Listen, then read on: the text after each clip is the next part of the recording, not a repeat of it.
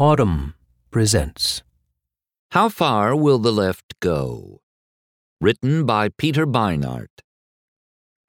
If you gauge the climate inside the Democratic Party merely by which candidates won its 2018 primaries, you might think reports of its leftward lurch are exaggerated. Despite the hoopla about Alexandria Ocasio Cortez's and Ayanna Pressley's upset victories in congressional races in New York and Massachusetts, not a single incumbent Democratic governor or senator lost a primary to a left leaning challenger. But who wins an election is often less important than who sets the agenda.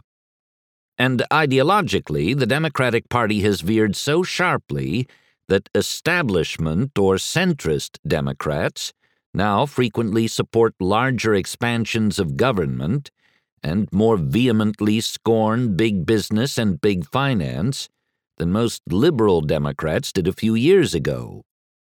In 2016, Hillary Clinton said a single payer health care system will never ever come to pass. In 2017, West Virginia's Joe Manchin, by some measures the most conservative Democrat in the Senate, said the idea should be explored. During the 2013 14 election cycle, Senator Cory Booker of New Jersey received more money from Wall Street than any other member of Congress. This February, he announced that he would no longer accept donations from corporate political action committees. For the first time in more than 40 years, the left is shaping the Democratic Party's identity. At a time when the terms liberal, progressive, and leftist are often used interchangeably, it's worth clarifying what these terms mean. In America, what distinguishes leftists from liberals and progressives, as well as conservatives, is their commitment to radical equality. Leftists are more likely than liberals to argue that economic inequality renders America's constitutional liberties hollow. They're more likely to look abroad, to the Soviet Union or Cuba in past eras and to Scandinavia today, for alternatives to America's political and economic models. They're more skeptical of credentialed experts who define the limits of acceptable change and, perhaps most important, they're more willing to challenge entrenched norms of fair play to forge a more equal country. By this definition, the left has rarely wielded much influence inside the Democratic Party. Only twice before has it secured enough power to compel Democrats to co opt its ideas. In both cases, in the mid 1930s and the mid 1960s, the left gained that power through mass movements that threatened public order. To maintain that order and forestall more radical alternatives, Democrats passed laws that made America markedly more equal. But the very threat of radicalism and chaos that empowered the left eventually provoked a crushing backlash. Today, for the third time in a century, the left is mobilizing the Democratic Party is responding, and the threat of disorder is growing. How Democrats respond to that threat will help determine whether the coming years prove to be a third great era of leftist change. In both the 30s and the 60s, the left first grew outside the Democratic Party or on its fringes. Franklin D. Roosevelt did not take office promising a radically more equal America. He simply experimented with policies to lift the country out of the Depression. Some of those policies leaned left. The 1933 National Industrial Recovery Act, for instance, regulated industry and protected workers' right to organize. But in his first year in office, Roosevelt also cut government spending by $500 million and fortified rather than nationalized America's financial system. What transformed Roosevelt's agenda was pressure from populist movements making leftist economic demands. By the mid 30s, Father Charles Coughlin hosted what might have been the most popular radio show in the world. His National Union for Social Justice, which the radio priest claimed in 1935 had 8.5 million members, demanded labor rights, easy credit, and the nationalization of banks and industries. When the president tried to balance the budget and stabilize private banks, Coughlin denounced him for having out Hoovered Hoover. For its part, Huey Long's Share Our Wealth Society, which claimed 5 million members within a year of its founding, advocated seizing private fortunes and using the money to write every American family a $5,000 check. By cutting government spending, the senator from Louisiana fumed, Roosevelt had sold out to Mr. Morgan and Mr. Rockefeller. If that wasn't enough, two million Americans joined Townsend clubs, named for Francis Everett Townsend, a California doctor spurred to action by the sight of elderly women foraging through the garbage for food, which demanded that the federal government pay $200 a month to every American over the age of 60. Labor unions, invigorated by the protections in the National Industrial Recovery Act and radicalized by communist participation, expanded their power as well. From 1933 to 1935, the United Mine Workers increased its membership by a factor of four and its bank account by a factor of eight. The number of Americans who went on strike doubled from 1932 to 1933 and then rose again in 1934. By the end of his first term, Roosevelt was scared, both that these movements would threaten his reelection and that they might foment revolution. The president wrote his confidant, Harold Ickes, in September 1934, must move further to the left in order to hold the country. A breakdown on the part of the administration would result in an extreme radical movement. In 1935, when followers of Coughlin, Long, and Townsend discussed creating a third party, Roosevelt called their collaboration a dangerous situation. A secret poll commissioned that year by Democratic Committee Chairman James Farley showed that if Long launched a third party bid, he could win about 10% of the vote and hand the presidency to a Republican. So Roosevelt embraced a more radical agenda. In April 1935, he signed the Emergency Relief Appropriation Act, which at almost $5 billion cost more than all the revenue the federal government had received in 1934.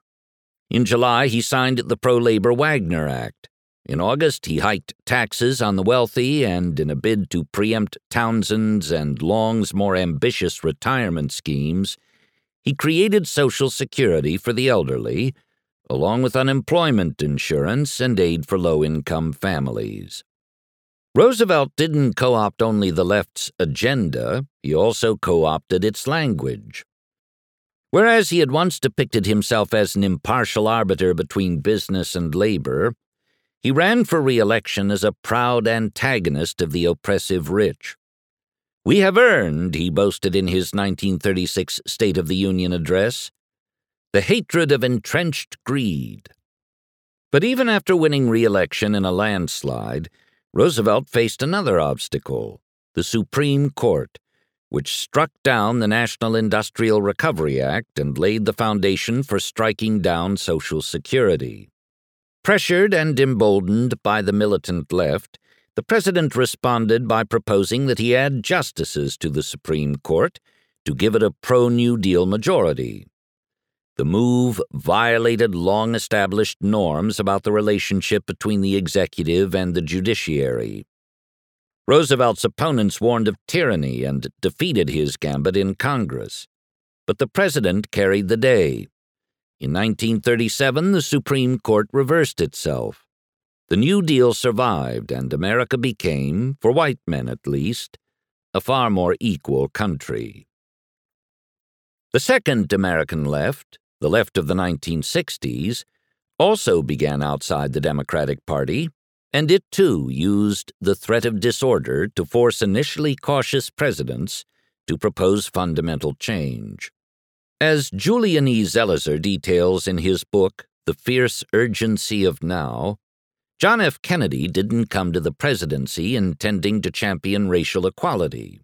He didn't meet with Martin Luther King Jr. in the White House until nine months into his term, and then only in secret. When King asked him to push civil rights legislation, Kennedy, who had made tax cuts his top legislative priority, told him that such legislation didn't have congressional support. But civil rights activists kept provoking showdowns that exposed segregation's brutality and raised the specter of ever greater chaos if Kennedy did not act.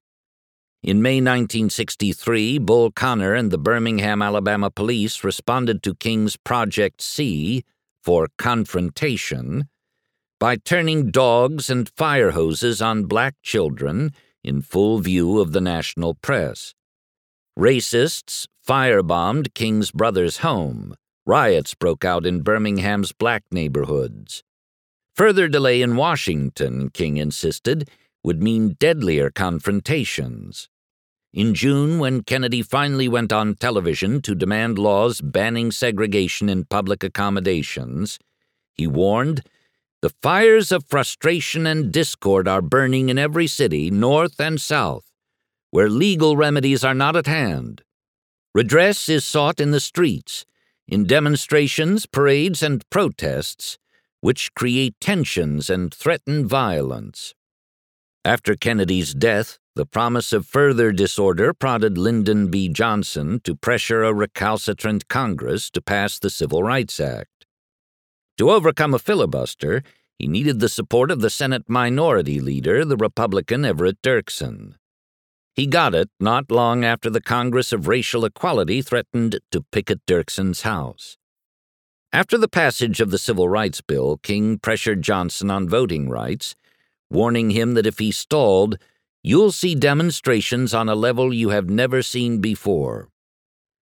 Fear of unrest also influenced Johnson's decision to launch the Great Society, which included federal aid for education, food stamps, job training, Head Start, Medicare, Medicaid, and a domestic analog to the Peace Corps. As Johnson said after riots in Harlem in 1964, they've got no jobs, they can't do anything, they're just raising hell. Civil rights activism wasn't the only reason for the blizzard of left leaning policies in the mid 1960s. Johnson, who as a young man had worked as a New Deal administrator, was a master legislator obsessed with matching Roosevelt's accomplishments. Still, as Eli Zaretsky argues in his book Why America Needs a Left, neither of Washington's two great 20th century efforts to legislate equality would have been possible had the American left not mobilized to demand them, which makes it so significant that it is mobilizing again today. Cornel West has called the four decades after the end of the civil rights and anti Vietnam War movements a leftist ice age. The left produced episodic activist surges, the nuclear freeze and anti apartheid movements of the 80s, as well as demonstrations against the World Trade Organization in the late 90s, against the Iraq War in 2003, and for immigration reform in 2006. But none compared with the variety and scale of protest that started in 2011. It began with Occupy, which was fueled by young people devastated by the financial crisis. Then in 2012, undocumented immigrants launched hunger strikes at Barack Obama's reelection campaign offices, and fast food workers went on strike for a $15 minimum wage. The acquittal of George Zimmerman in the killing of Trayvon Martin in 2013 launched Black Lives Matter. In 2016, America saw the largest American Indian protests in a century and one of the largest prison strikes ever. The movements were too distant from the political process to pressure Obama the way their predecessors had pressured Roosevelt and Johnson, but they revealed the energy to his left. And in Obama's shadow, a new Democratic Party, reminiscent of Roosevelt in its willingness to embrace class conflict and reminiscent of Johnson in the scope of its big government ambition, began taking shape. In 2015, lacking a large staff or much institutional support from the Democratic Party, Bernie Sanders leaned on the organizing networks Occupy had built. Our fingers are all over this, declared one Occupy veteran turned Sanders organizer. After an initially rocky relationship with Black Lives Matter activists, Sanders embraced much of the group's agenda and language. His campaign became a funnel through which the activist left entered the Democratic Party's mainstream. And the process has only accelerated since the election of Donald Trump. The activist left has remade the Democratic Party in several ways. First, it has pushed Democrats, who in the Bill Clinton and Obama eras sought the approval and support of corporate and Wall Street titans, to treat moneyed interests as adversaries. In 2008, Obama raised more cash from the financial, insurance, and real estate industries than his Republican opponent, John McCain, did. Once in office, he named former investment bankers to serve as three of his first four chiefs of staff. For today's Democrats, by contrast, Wall Street and corporate are generally terms of abuse. Sanders is fond of quoting Roosevelt's description of the ultra rich as economic royalists. In 2016, according to Adam Bozzi of the group End Citizens United, only three of the 41 Democratic challengers in the nation's most competitive House races rejected money from corporate PACs. This year, 45 of the 73 most competitive challengers did. Most of the Democratic senators likely to seek the presidency in 2020 have pledged to do the same. The Democrats aren't just changing their rhetoric and campaign finance model, they are embracing big government policies dismissed as utopian or irresponsible only a year or two ago. During the 2016 campaign, Hillary Clinton criticized Sanders's plan for making tuition free at public colleges. By January 2017, New York Governor Andrew Cuomo, long known as an ally of Wall Street and a critic of excessive government spending, was on stage with Sanders announcing that New York would institute its own free college plan. In the spring of 2018, Booker, once considered so centrist that in 2013 The Atlantic published an article titled, Why Do Liberals Hate Cory Booker? Introduced legislation to help localities with high unemployment rates offer guaranteed federal jobs, an expansion of government so dramatic that even Sanders had not proposed it during his campaign. One reason for this shift is the growing influence that activists now enjoy within the party. Veterans of the 2017 Women's March helped start many of the grassroots groups that supported Democratic candidates in this year's midterm elections. Students at Marjory Stoneman Douglas High School have responded to the February massacre at their school not just by rallying for gun control, they have fanned out across the country trying to defeat politicians backed by the National Rifle Association. In ways that would have been hard to imagine in the Clinton and Obama eras, Democratic politicians are themselves crossing back and forth between participation in the political system and agitation outside it. Ocasio Cortez, a veteran of the Sanders campaign, decided to run for office after participating in protests against an oil pipeline at the Standing Rock Reservation in the Dakotas, then left the campaign trail the weekend before the primary election to protest family separation at the Mexican border. In 2016, the Detroit Economic Club expelled Rashida Tlaib for heckling a speech by Trump. This year, she won the Democratic primary to represent parts of Detroit and its suburbs in Congress. Democrats are even protesting inside Congress itself. During Supreme Court Justice Brett Kavanaugh's confirmation hearings, Booker publicly released documents about Kavanaugh that Republicans on the Judiciary Committee had deemed confidential, a move that could have led to his expulsion from the Senate, in what he called an act of civil disobedience. What will all this mean when Democrats take power? That moment may come soon. As of this writing, in 2020, Republicans will defend 20 Senate seats to the Democrats' 11, a highly unfavorable map for the GOP. If Democrats win the presidency in 2020, obviously a big if, they'll likely win both houses of Congress as well.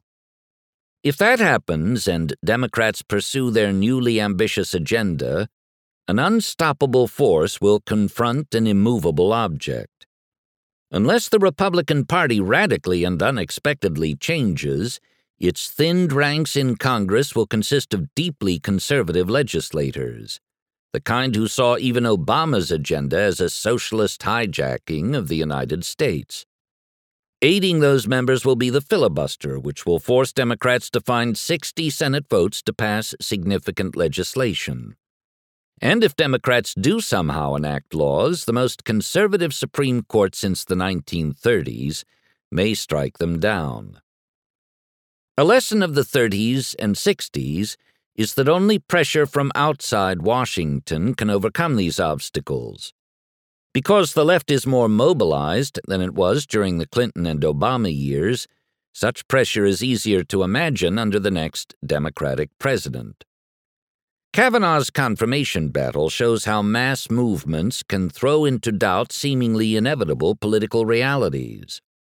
In early September, Kavanaugh's confirmation looked unstoppable. But Christine Blasey Ford's accusation of attempted rape in the midst of the Me Too movement, which has raised the political cost of overlooking a man's sexual misdeeds, almost derailed it. Still, Republicans and Joe Manchin confirmed him.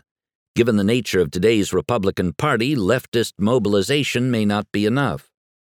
In 1964, Dirksen feared the political consequences of African American activists picketing his home. Today's GOP leaders might turn such an event into a fundraising appeal. This is where things get dangerous. Facing militant GOP opposition, Obama abided by a series of restraints, based upon custom, not law, that circumscribed his agenda. The next Democratic president is less likely to do so. That's partly because Trump is plowing through so many procedural guardrails, and is partly because the next Democratic president will likely face much more pressure than Obama did from the activist left. One factor that curtailed Obama's ambitions was concern about the budget deficit. The year before his election, Democratic leaders in the House instituted a rule called PAYGO, which required that any bill that increased entitlement spending or decreased revenues be offset by corresponding tax hikes or spending cuts. Obama himself insisted that his effort at expanding health care coverage be at least deficit neutral. But in the years since, as Democrats have moved left, attitudes inside the party have changed. In 2015, Sanders hired as chief economist for the Democrats on the Senate Budget Committee an academic who believes that federal deficits generally don't matter. Progressive commentators now routinely publish articles with headlines like, Stop Trying to Be Responsible on the Budget, Democrats, The Washington Post, and Yes, Democrats are the party of fiscal responsibility, but that will and should change. Vox. Earlier this year, left leaning politicians and journalists slammed Minority Leader Nancy Pelosi for pledging to reinstitute PAYGO, which House Republican leaders have disregarded, if Democrats retook the House. After what Trump has done, predicts Austin Goolsbee, a former head of the Council of Economic Advisers under Obama, now when Democrats return and want to do things and the policy people say, we need to add up how much these cost and to make sure the details work, they will say, wait, Republicans didn't follow rules, why should we? The deficit is only one of the constraints Democrats might breach, another is the filibuster. To pass legislation through the Senate, both Democrats and Republicans have used a maneuver known as reconciliation, which requires only a simple majority. But Senate rules, as interpreted by the body's nonpartisan parliamentarian, make it difficult to use reconciliation for most major legislation. That will leave future Democrats with a choice. They can limit their ambitions to whatever Republicans won't block. They can dramatically expand the use of reconciliation, which might require replacing the Senate parliamentarian. Or they can make it harder or even impossible to filibuster legislation. These latter steps would not violate the law, but they would enrage Republicans and fuel the sense that post Trump anything goes. Finally, and most radically, Democrats could follow Roosevelt's example and try to pack a recalcitrant Supreme Court. The idea, which Democrats barely discussed before Trump's election, is gaining steam.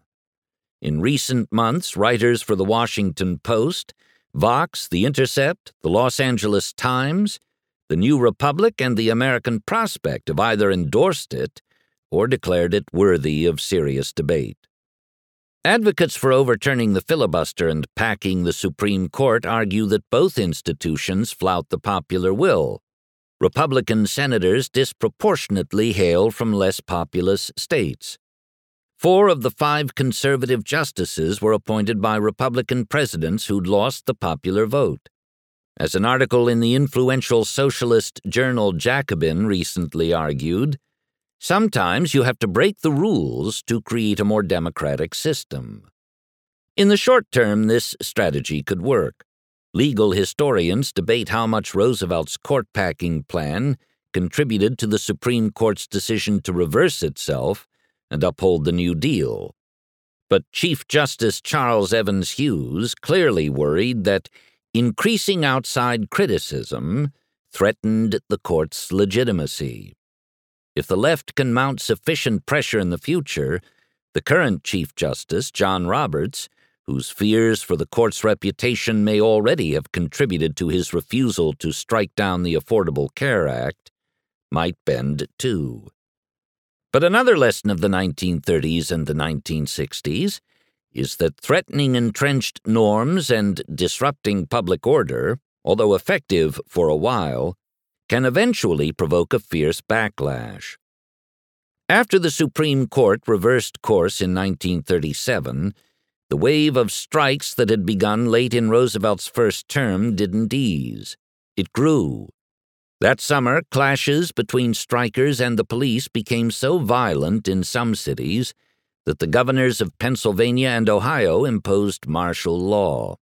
Alarmed that the president's victories were emboldening rather than placating the militant left, conservatives, including in Roosevelt's own party, counterattacked. The House Un American Activities Committee launched hearings on communist influence in the labor movement and the New Deal.